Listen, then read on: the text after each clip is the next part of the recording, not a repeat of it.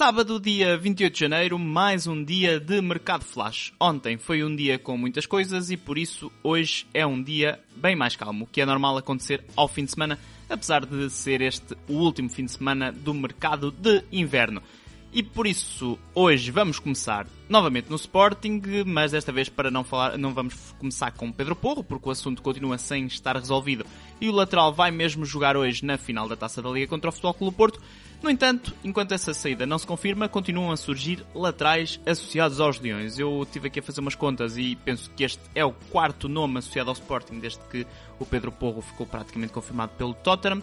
E o nome é de Héctor Bellerín, lateral direito do Barcelona, que o jornal The Athletic, ou a publicação The Athletic, colocou na rota da equipa verde e branca. Segundo a notícia da imprensa inglesa, o lateral internacional pela seleção espanhola é uma das hipóteses para o Sporting substituir Pedro Porro, isto depois de o Brighton ter rejeitado a saída de Tariq Lamptey por empréstimo, ou ter colocado uma cláusula de compra obrigatória de vinte e cinco milhões de euros proibitiva para o Sporting.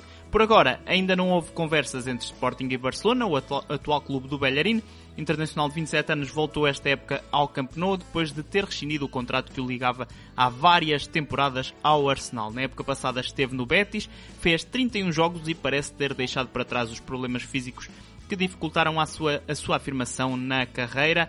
Para quem quiser saber mais sobre este, as, suas, as suas lesões e também a sua recuperação, recomendo a série docu- documental que ele tem no, no YouTube.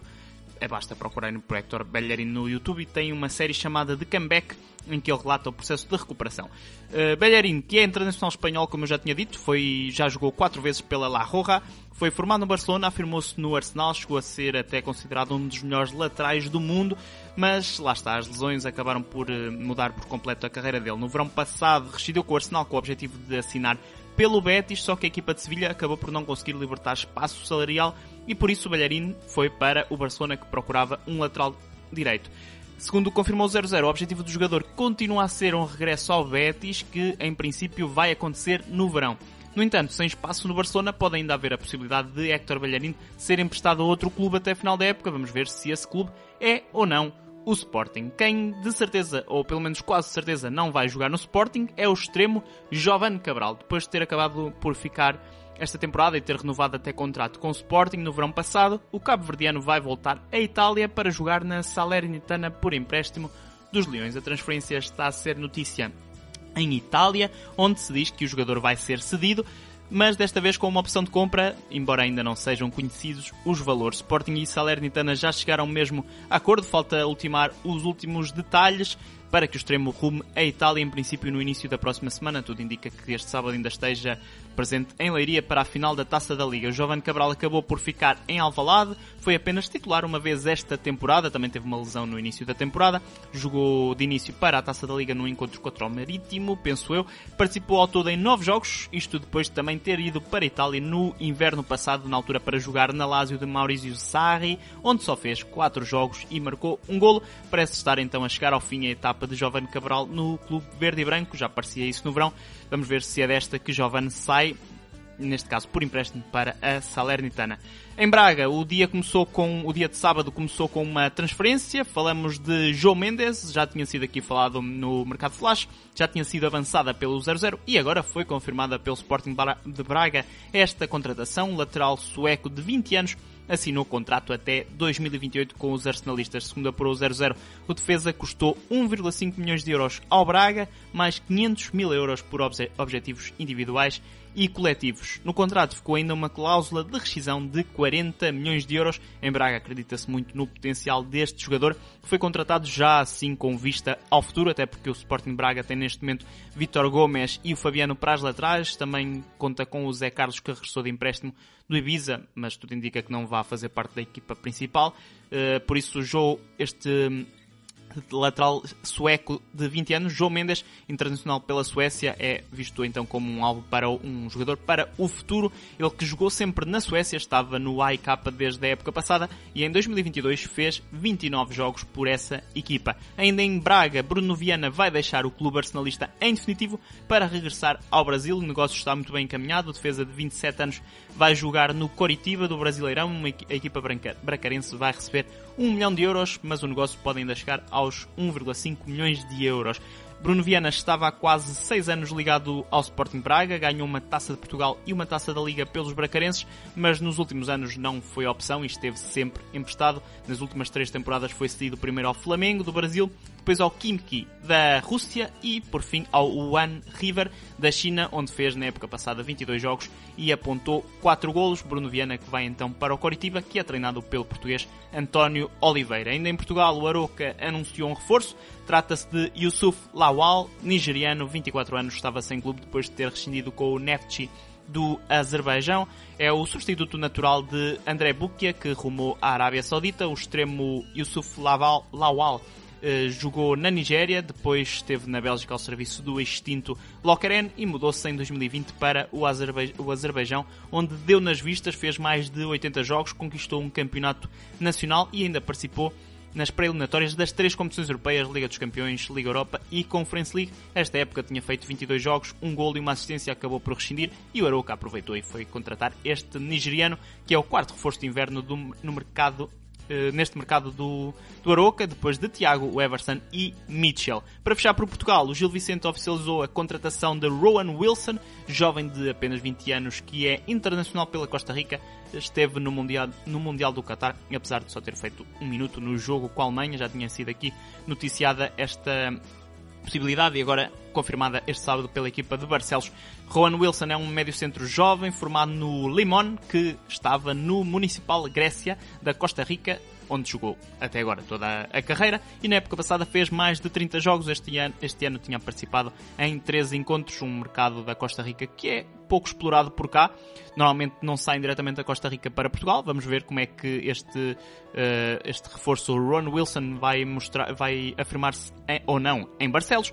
É a estreia dele no futebol europeu, não sabemos valores nem duração do contrato. Vamos ver o que é que vale este Ron Wilson. Lá por fora temos algumas coisas interessantes, uma delas sobre a seleção do Qatar, que está a negociar com o treinador Carlos Queiroz para que o antigo selecionador do Irão assuma o cargo de selecionador do Qatar.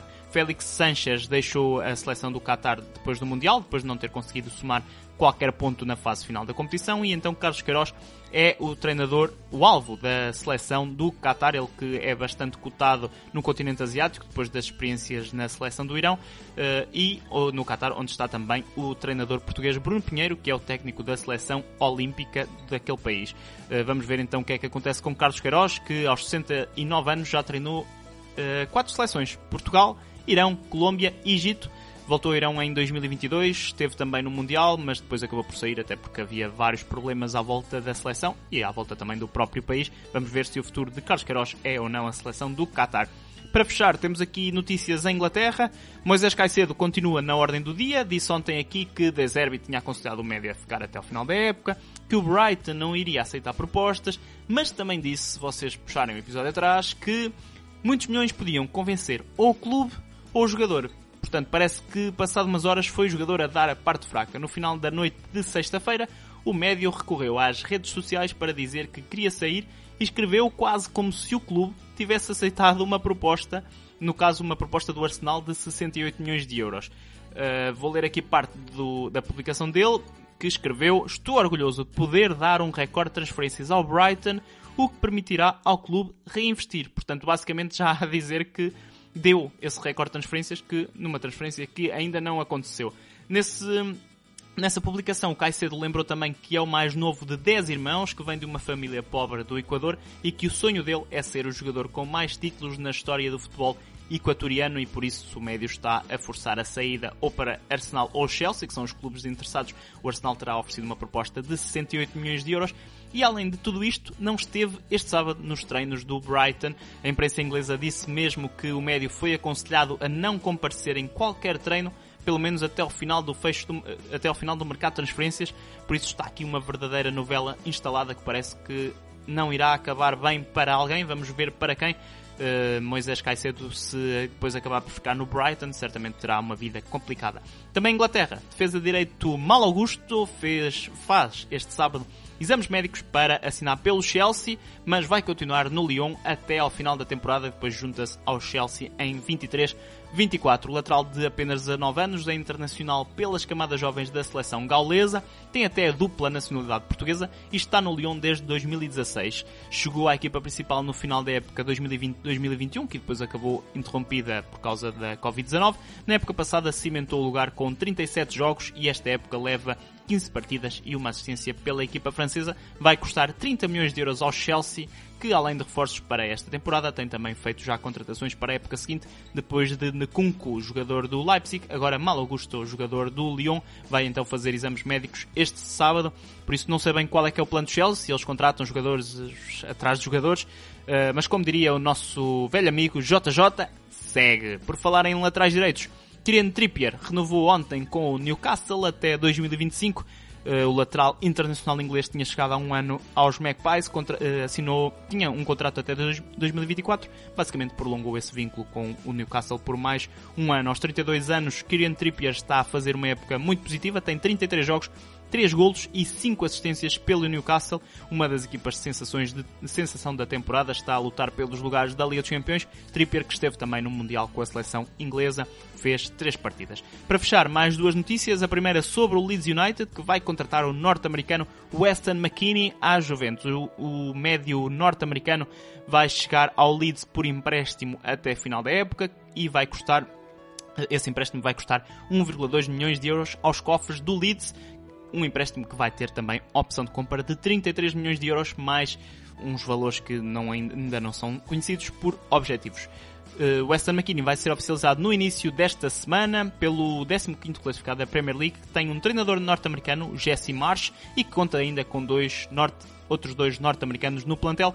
Falo de Brendan Aronson e Tyler Adams. McKennie, de vinte e quatro anos, deixa, vai deixar a, Newca, a Juventus, desculpem, depois de duas temporadas e meia. Ele foi formado no Dallas F C, estreou-se em dois mil e dezassete pelo Schalke zero quatro, em dois mil e vinte chegou à Juventus, leva quase cem jogos, são ao todo noventa e seis, pela Vecchia Senhora, e tem treze golos, vai então rumar à Premier League. Também para a Premier League, e agora sim para fechar, T T, extremo do Shakhtar, vai deixar a equipa ucraniana, não estava no Shakhtar, está no Lyon, por empréstimo do Shakhtar, e agora vai deixar sim o Shakhtar para assinar pelo Leicester da Premier League. O extremo de vinte e dois anos, que foi formado pelo Grêmio, chegou até a ser associado ao Futebol Clube Porto, não sei se recordam, mas acabou por assinar pelo Shakhtar em dezoito a dezanove a troco de quinze milhões de euros.